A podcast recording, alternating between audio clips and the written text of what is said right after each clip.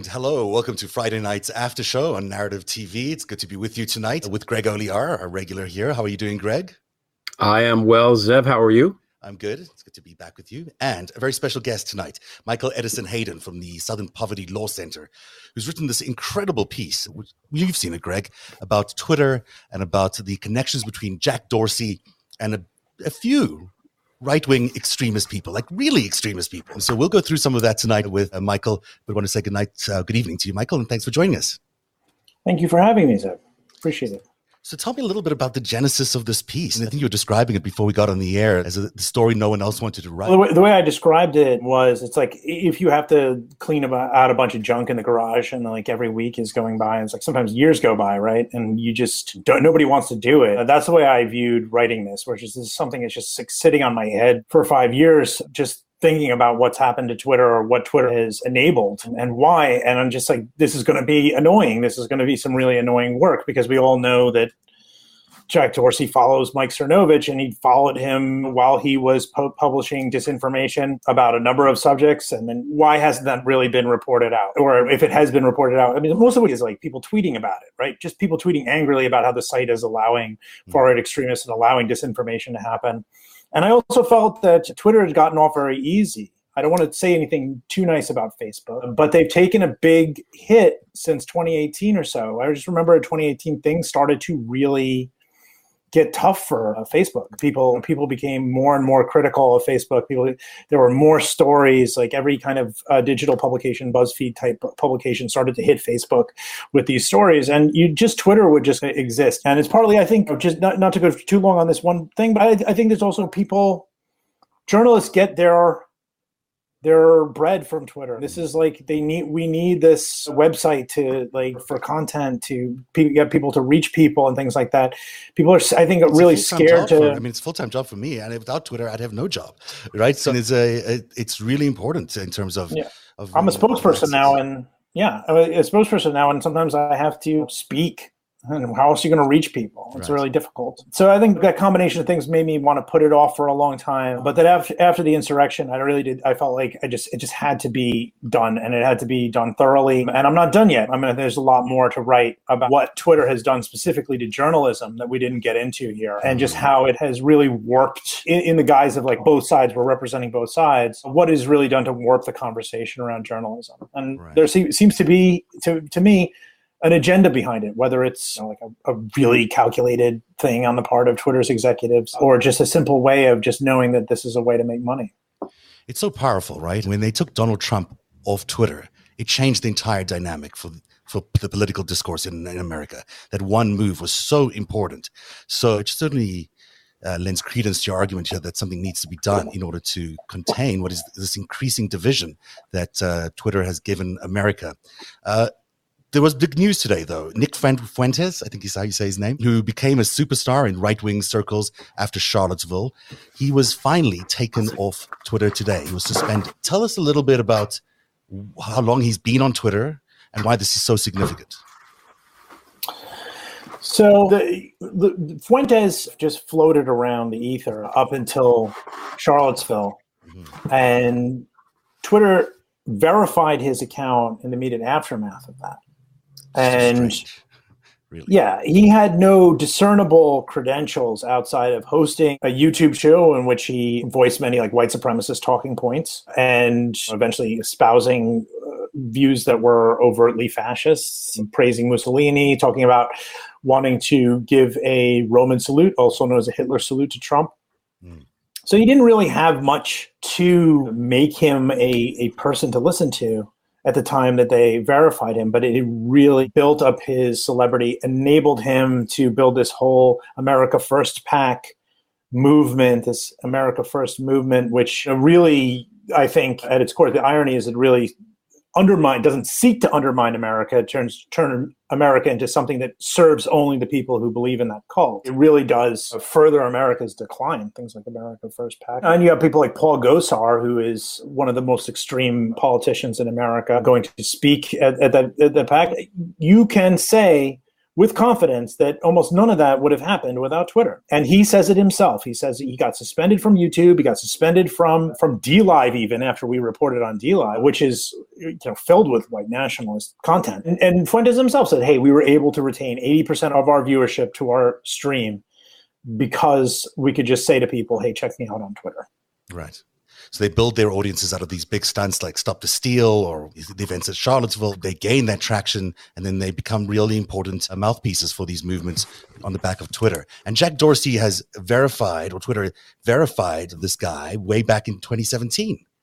Yeah. We don't know if he did it or wh- whoever did it, but whatever it is, Jack Dorsey should be aware of who Nick Fuentes is at this point. If you are a person who can read and has read a newspaper, you have an idea of it that some people did something at the US Capitol on January 6th.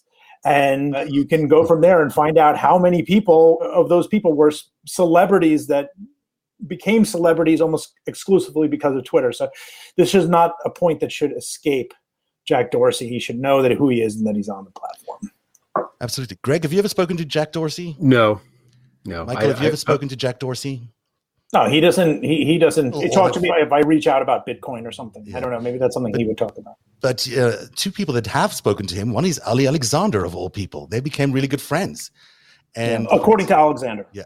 Yes take that. Dorsey just says he makes interesting points, but he's never denied it. Let's. I'm just yeah, just for the fact. hung out together. Clearly, they talk to each other. Ali Alexander is on the very fringe of Republican politics here, and he is as far as you can go, right? And why is Jack Dorsey even associating with this guy? It must be an endless number of reasons why this is bad optics for him. I think that Alexander is the type of guy who can effectively get in people's ears. He is absolutely dangerous, as proven by the what happened with the Stop the Steal movement. He repeatedly used Twitter to uh, publish disinformation, including disinformation that's connected to foreign intelligence. We'll talk about the he was he supported Macron leaks, for example, uh, right, along with Jack Posobiec when he's yeah, a much smaller true. thing. He is an effective communicator in some ways. It's hard to imagine that from our perspective, but he's effective at listening to people who want to hear why things that could make them rich and powerful are good. And you could imagine somebody like Dorsey who is profiting so much off of extremism and chaos, or that somebody who is smooth talking you know, the very thing that is destroying our culture, justifying it to him. You can imagine why uh, some of that stuff might land well with somebody like Dorsey who wants to keep that profit flowing. So you think this is all about profit for, for Dorsey? This is he's basically profiting of chaos. He's just an agent of chaos and therefore just making money off it. That's what he we can say with certainty that he's worth over ten billion dollars, which yeah. is over ten billion dollars more than I have.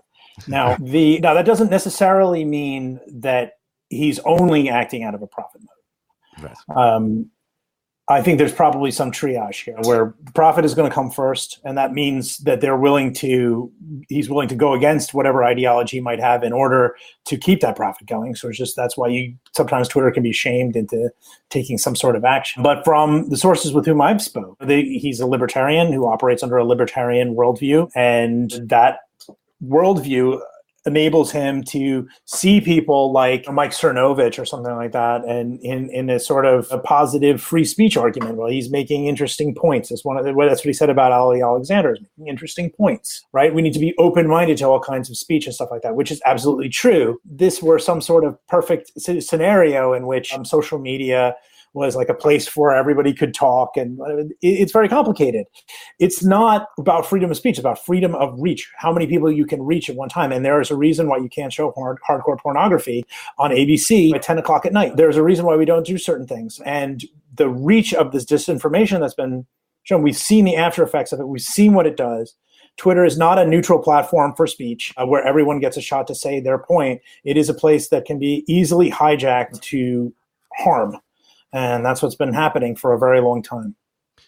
What's up with the way he appears? I'm not questioning it, but really, what is going on with the long beards? And I know because he's a he goes to, to, Myanmar and meditates and does all that's retreating, cool. but the appearance is quite striking. It's not your typical. It's a little different, but I shouldn't be. It looks like a basis for like a doom metal band or something yeah, like that. like um, which guy. I, I was going to say he's the star of a B movie knockoff of the Lord of the Rings trilogy or something. Right, he does look like that. Seems Thou like shalt not pass.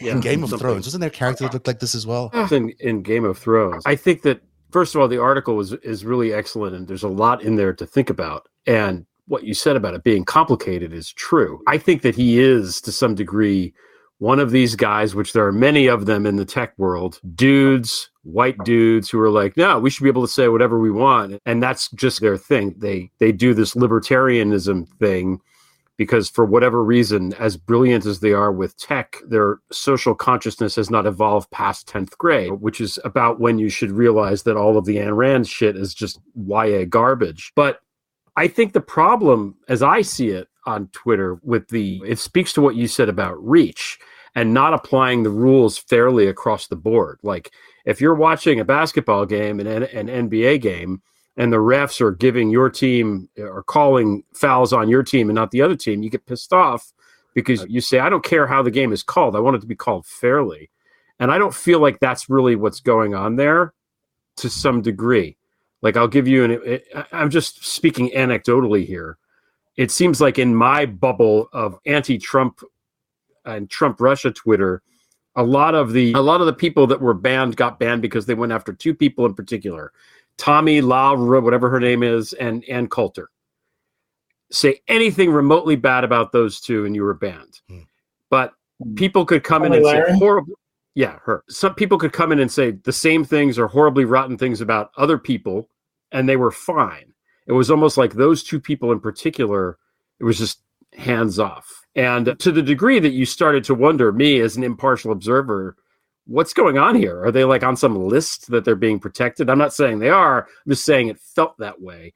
And it's the same thing with the verification. A lot of a lot is made about who gets verified and who doesn't get verified.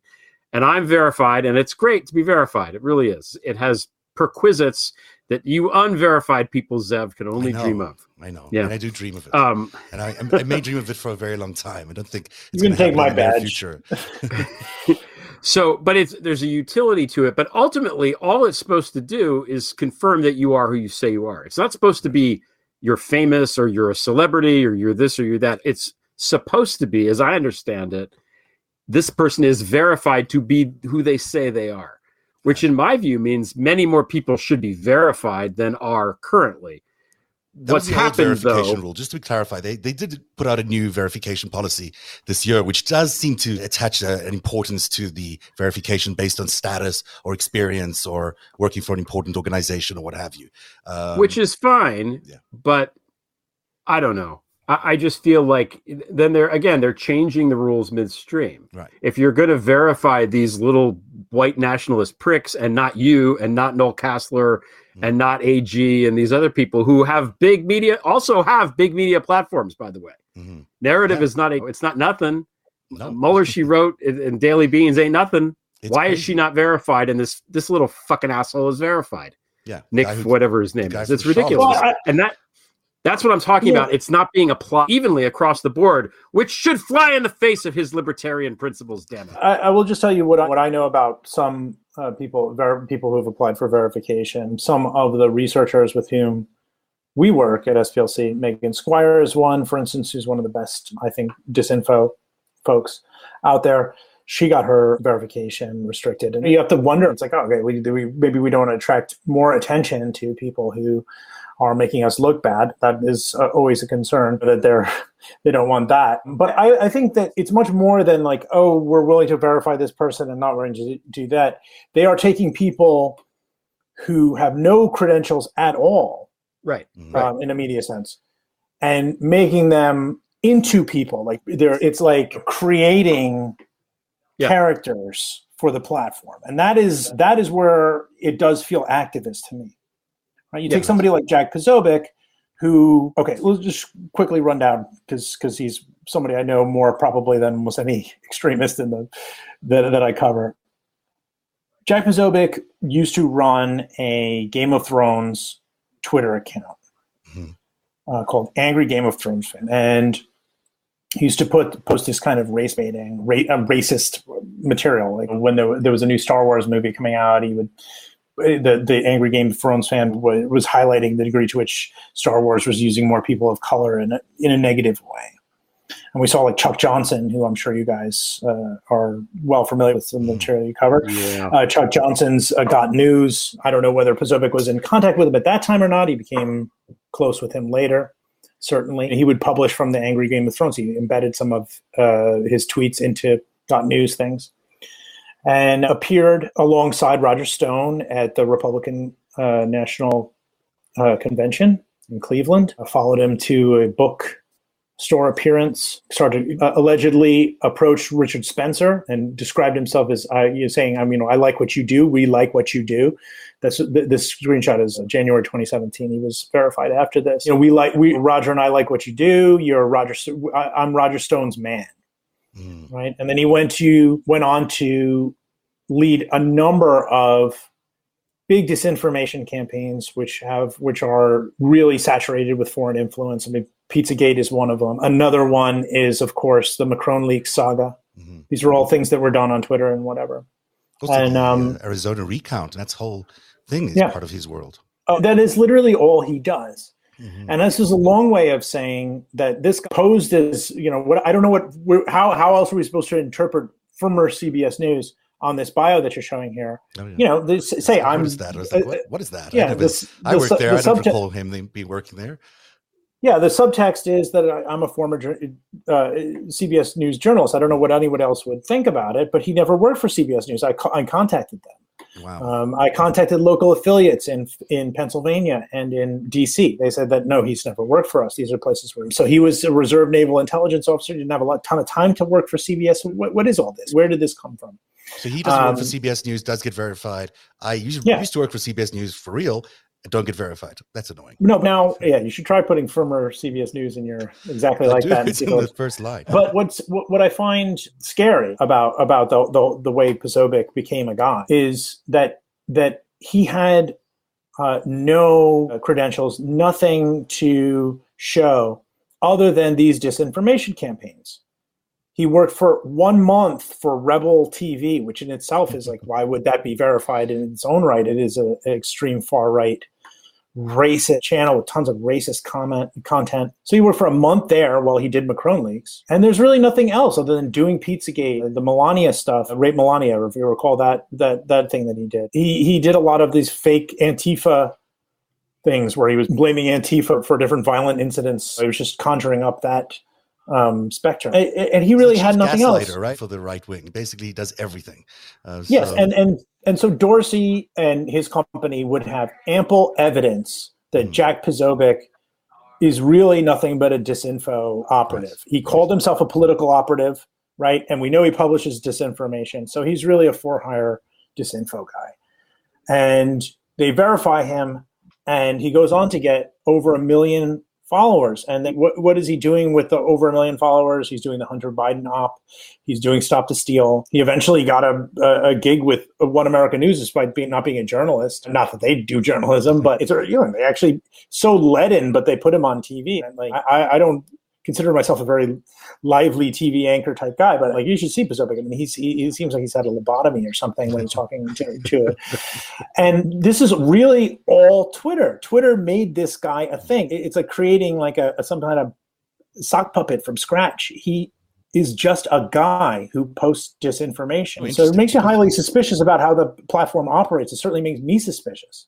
Well, because the well, you, what about oh, the followers, the million followers? Presumably, many of those million followers are not real, and I think this is another problem: is that people get onto these things, they're perceived in a certain way, and suddenly you look and they have half a million followers, and somebody stumbling in sees the badge and all those followers and thinks, "Oh, okay, this must be somebody. This must be somebody." Which, as you really, point out, he's not. He, he's a schmo. It it, it the it, the Twitter leans heavily on appearances. It leans very heavily on appearances, which is why it is also so toxic for journalism because journalism is all about getting into the ugly stuff.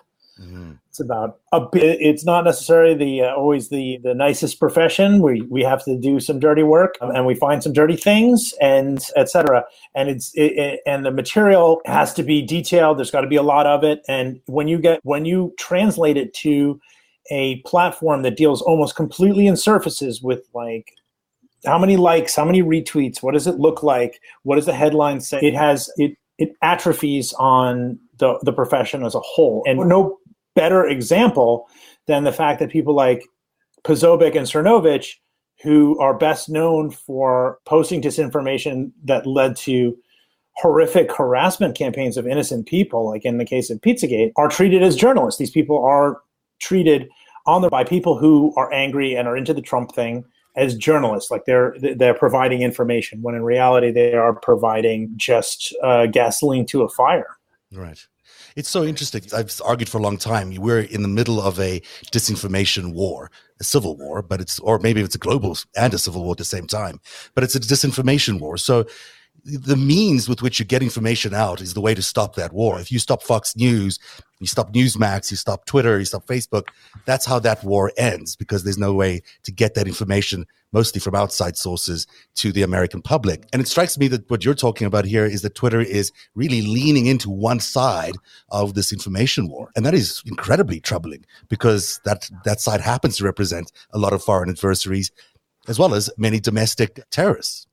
Yeah, we last time I was on here, it was me and Luke O'Brien, and we uh, talked a lot about the Capitol violence. And I can't remember if we got into this or not, but a really big detail for me is the fact that "Stop the Steal" as a hashtag, the first people to ever launch that hashtag, did so in 2016. Right. Okay. This is a long mm-hmm. thing and it, it, consider that the premise of it, right, is to undermine the was basically the validity of a, a democratic election. Mm-hmm. That is the whole point. If you lose, Stop the Steal is there to lean on. Now, we didn't see what could have happened with it because right. Trump uh, became president. Right. But Roger Stone first brought it out at a time when actually what really interesting detail about it could have been stolen from him because or stolen from Trump because uh, it was actually to stop the RNC believe it or not from trying to dump Trump at the convention Right. right. Because there was a lot of pressure from them to do it. So maybe there was some actual legitimacy. Stop the steal the hashtag that they could have tried to swap out somebody who they felt they had be- better control over at that time. But they planned mean, clearly, it's something that they planned. I got to fit in a break. Um, let's do that, yeah, and then we'll ahead. come back and talk about some other things on the other side of this. These are called blue blocks, and they are great because one of the things that they do is they block out different shades of light. I stare at my computer screen for hours every day. And I've really noticed that actually, I noticed a couple of things about staring at the computer for hours every day. One thing I notice is that I get a lot more typos the longer I stare at the screen. And then sometimes my eyes get really blurry. Sometimes I get headaches. It's just a lot of eye strain when you're staring at a monitor for, you know, hours and hours every day. So blue blocks uses color filtered lenses to heal a variety of complaints in people's lives. Now, these are called the blue light computer glasses. They're clear lenses and they help with headaches, sore eyes, digital eye strain. Now, there's four of these different kinds of, of blue block sunglasses. There is the summer glow that helps you with low mood and migraines and improving your sleep. And then the other one is the blue light I told you about. So I have a sunglass range as well. So blue block ships worldwide in rapid time. They have easy returns and exchanges. And you can go to blublox.com slash narrative and use the coupon code narrative to save 15%. That's blublox.com, B L U B L O X dot com slash narrative and use coupon code narrative, N A R A T I V, to save 15%. you look good in those blue blocks, Ev. Very nice. Yeah. Uh, very nice glasses. You should really, if, if you're interested in glasses that block blue light, then these are the ones to go for because they're made by real optical opticians and not by mass produced warehouses in, in Asia. So let's get back to Twitter. What do you think is was the thing with Fuentes today? Do you think that was a response to your article? It seems like that's the buzz on the internet. I mean, that your piece came out this week. There's another piece by the ADL this week, but that two days later, Fuentes is gone from Twitter. Zeus with the thunderbolt. Yeah, that's what it is. No, I think it's not surprising that he was he's he personally blamed ADL, and I think he did that largely to feed into anti-Semitic conspiracy theories. But I think he, ADL you know, it enables him to you know, talk about these conspiracy theories that neo Nazis believe about Jewish control of the, the country and things like that. I, I personally do think it was uh, in response to that, but it's also a response to reporting that we have done consistently on Fuentes for going back months now. We did, were reporting on him and what he was doing on DLive before and reaching out to Twitter then. What bothers me about it is that it took this much because they shouldn't be embarrassed and have to have their hands forced or something like that. And perhaps the pitch of outrage was so high about Fuentes that they just had to do it. And, and something like Jack Posobiec is not uh, at the moment. Twitter gets away with this stuff when they feel that they can and they don't have to do the right thing. They're not going to do the right thing. As I mentioned to you when we were off, Twitter verified Stephen Miller before he ever tweeted anything. And again, mm. that's really he was, shady. That's really shady. He was in the White House and Twitter chose to give him a verified handle before he ever tweeted anything. Hmm. You say, oh, of course he's verified. He's very famous. He's like the head of the Republican Party now, basically, in so many ways. He's like on T- on Fox all the time. He's one of the most influential figures in, in the Republican Party. It, it really gives you a step up, presumably. I haven't seen the quantification of this, but it must be that a lot more people who are verified get followed than people who don't you can certainly say that Stephen Miller is a famous person, so therefore he whatever. But again, they have these policies against hate and, and so forth, and I don't think there's any you know more immediate symbol of hate than Stephen Miller because of what he believes about non-white people, what he believes about Muslims, what he believes about people from Latin America. He admires policies that are immigration policies that are based on eugenics. This is, a, the, the, exact type of person that we as a society should be saying, like, this is not, you know, this is not someone we want to promote on our thing. But yet, in his uh, redemption tour that has been going on the right here, where he's on Fox like basically every night, he's basically a Fox talking head. He's talking in CPAC that verified handle helps. It helps to say like this guy's okay. These views, maybe they don't care like what a Muslim person feels about that, but he really genuinely believes that people from the developing world are are less than human based upon his emails, based upon uh, everything we have seen from him. Yeah. It's really uh, the approach that they've taken with Fuentes and Miller is really interesting in, in light of of other people they've they've also banned or suspended, like Laura Loomer. On the one hand, they do this action, they do like a, a, small action. They take someone like like Fuentes off, but then Dorsey will appear in the Rolling Stone magazine praising Laura Loomer for her protest. She said that I love that she came to, she locked herself or chained herself to the Twitter doors because she was banned from by, banned by Twitter. And she says, and he said, I love the protest. I'm I'm a punk. My music when I was growing up was punk. Hackers are punk. It's questioning the system, man. Not because you hate it, but because you want to make it better. You know, it what is this that's, guy like? Again, is he like 15 fucking years old? Like, grow the fuck up, man. Yeah, but it's also like punk is for children. It's not for action. adolescents. It's not for grown men. No. Sorry.